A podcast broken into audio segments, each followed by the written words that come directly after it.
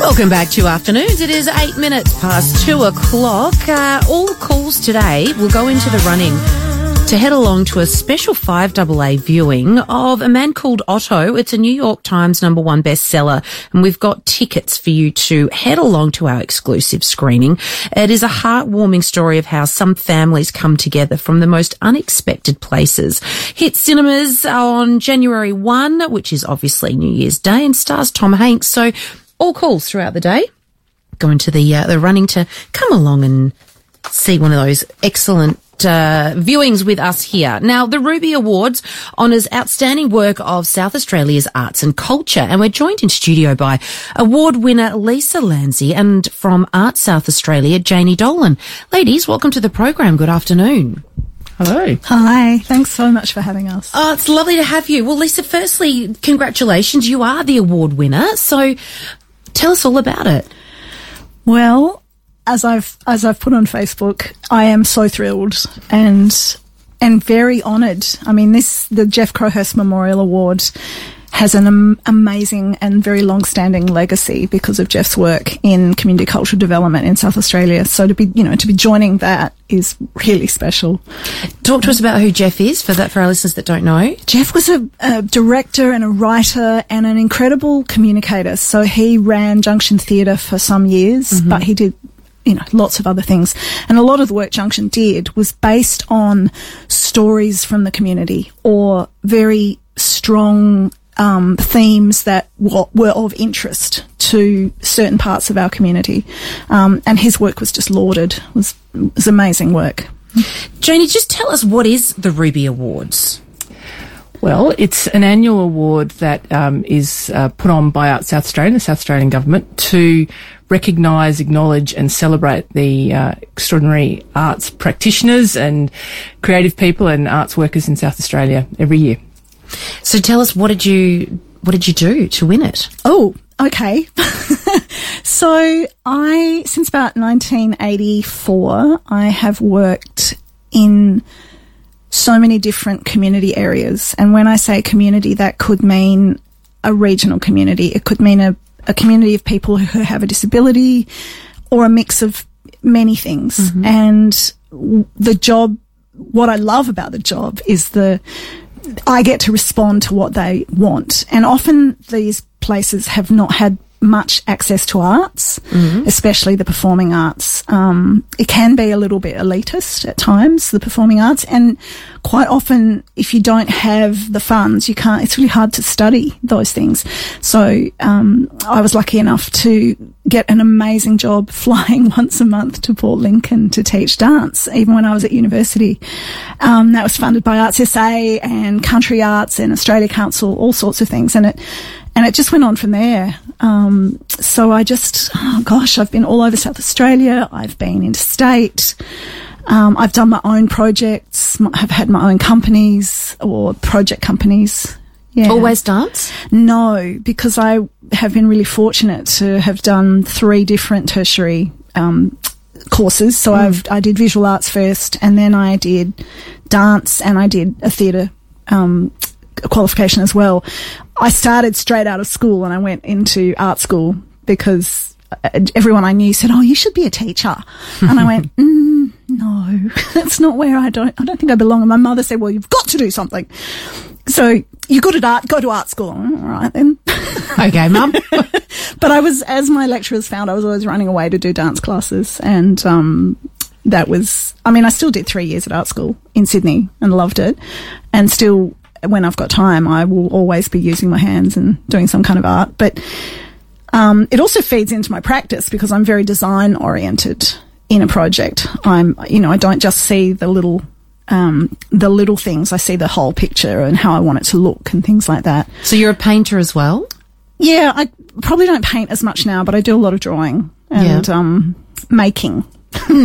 What do you make? Oh, I love doing. Um, I love anything that is upcycling. So I use scrap fabric and I use um, old cardboard. And I, I'm at, at the moment I've been making lots of brooches. So look out, people. That's what you're getting for Christmas. I love it.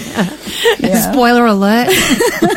uh, Janey, why did Lisa win the award? Well,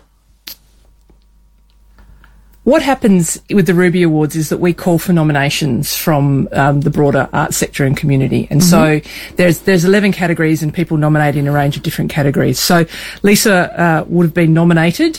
Uh, I guess in recognition of all the things that you know you just sort of said then, uh, and and about um, a long-standing contribution to a really significant uh, area of arts practice, and um, there's a process there around judging that I can talk about if, if you're interested mm. in a minute, but um, whereby peers, so you know people that will would, will know and and um, experience in the arts sector would evaluate and assess applications or nominations rather, and make a determination about who's the most uh, uh, the, the, the best person to win it in any given year. And so obviously Lisa's work over a long time in, uh, in a, in the category in which she was nominated was recognised.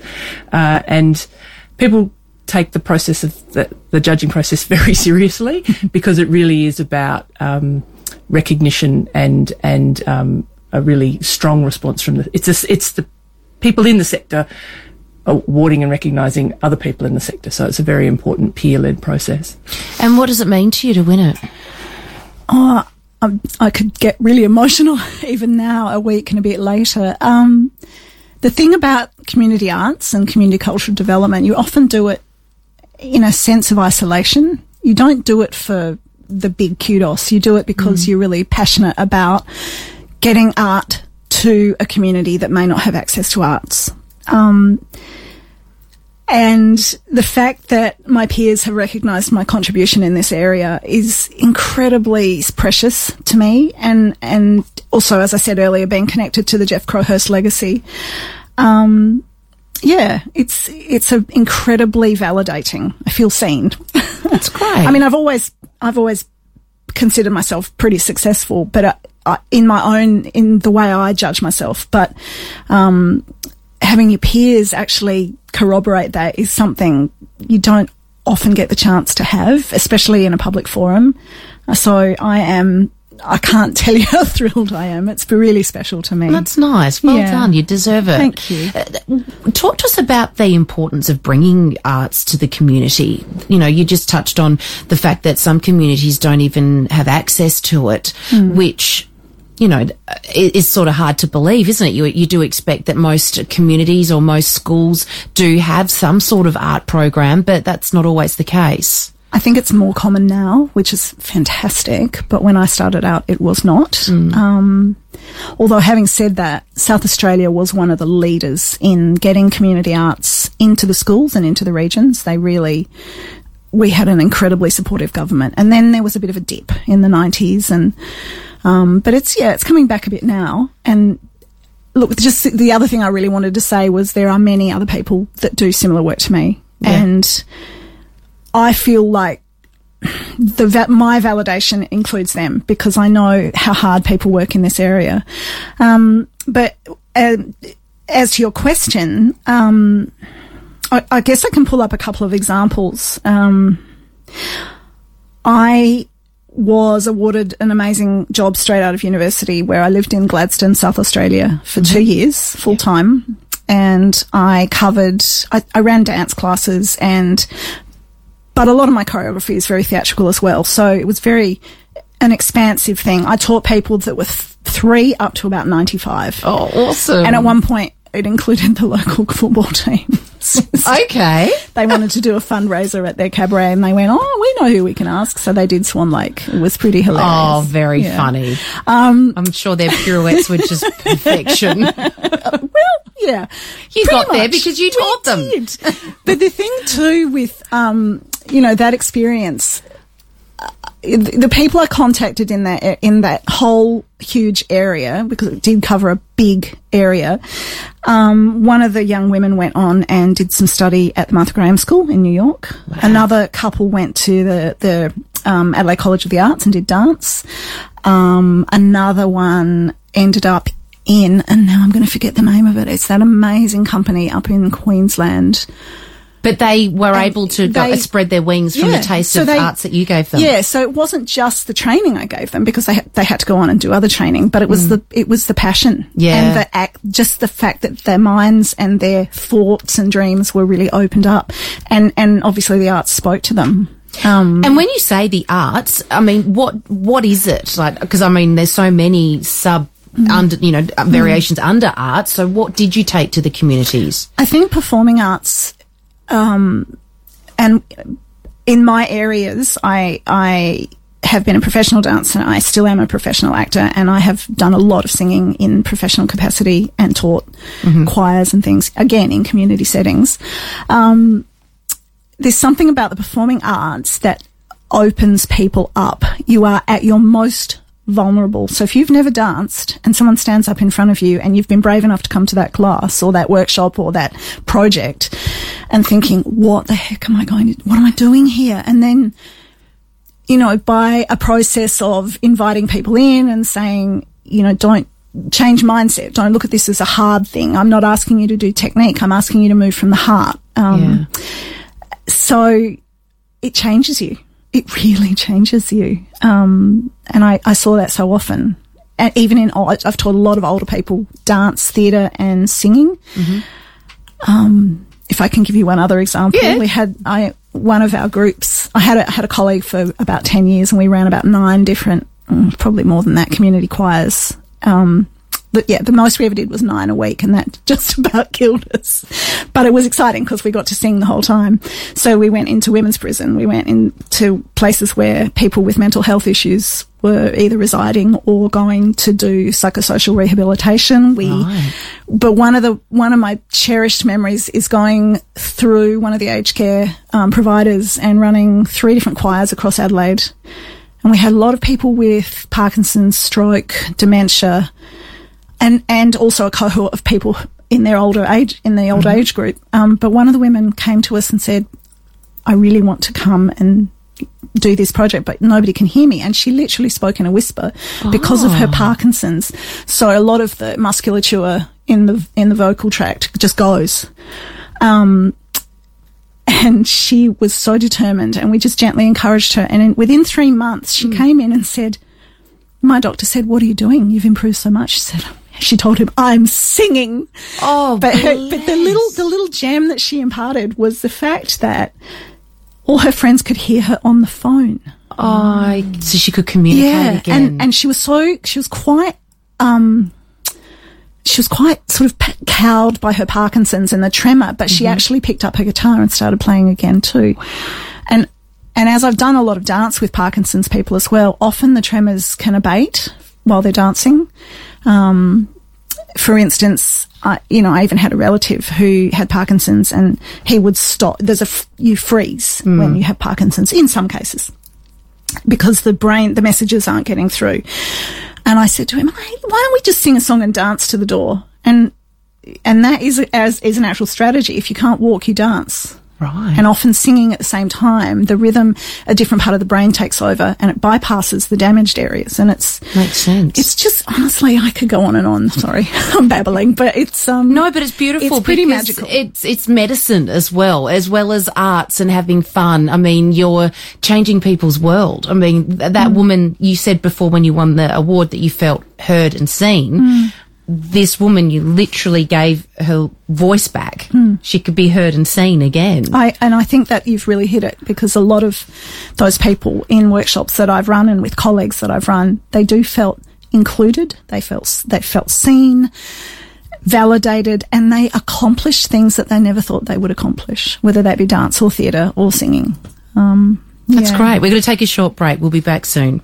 Summer. Will it ever get here? You bet. And when it does, you'll be glad you went to Bob Burns Blinds for 30 to 50% off selected items, including their gorgeous range of curtains and blinds and custom made zip screen outdoor blinds. No matter what summer throws at your outdoor entertaining area, the team at Bob Burns Blinds has you covered. Literally. Get set for summer now at Bob Burns Blinds with 30 to 50% off selected items. Book your free measure and quote today. bobburnsblinds.com.au.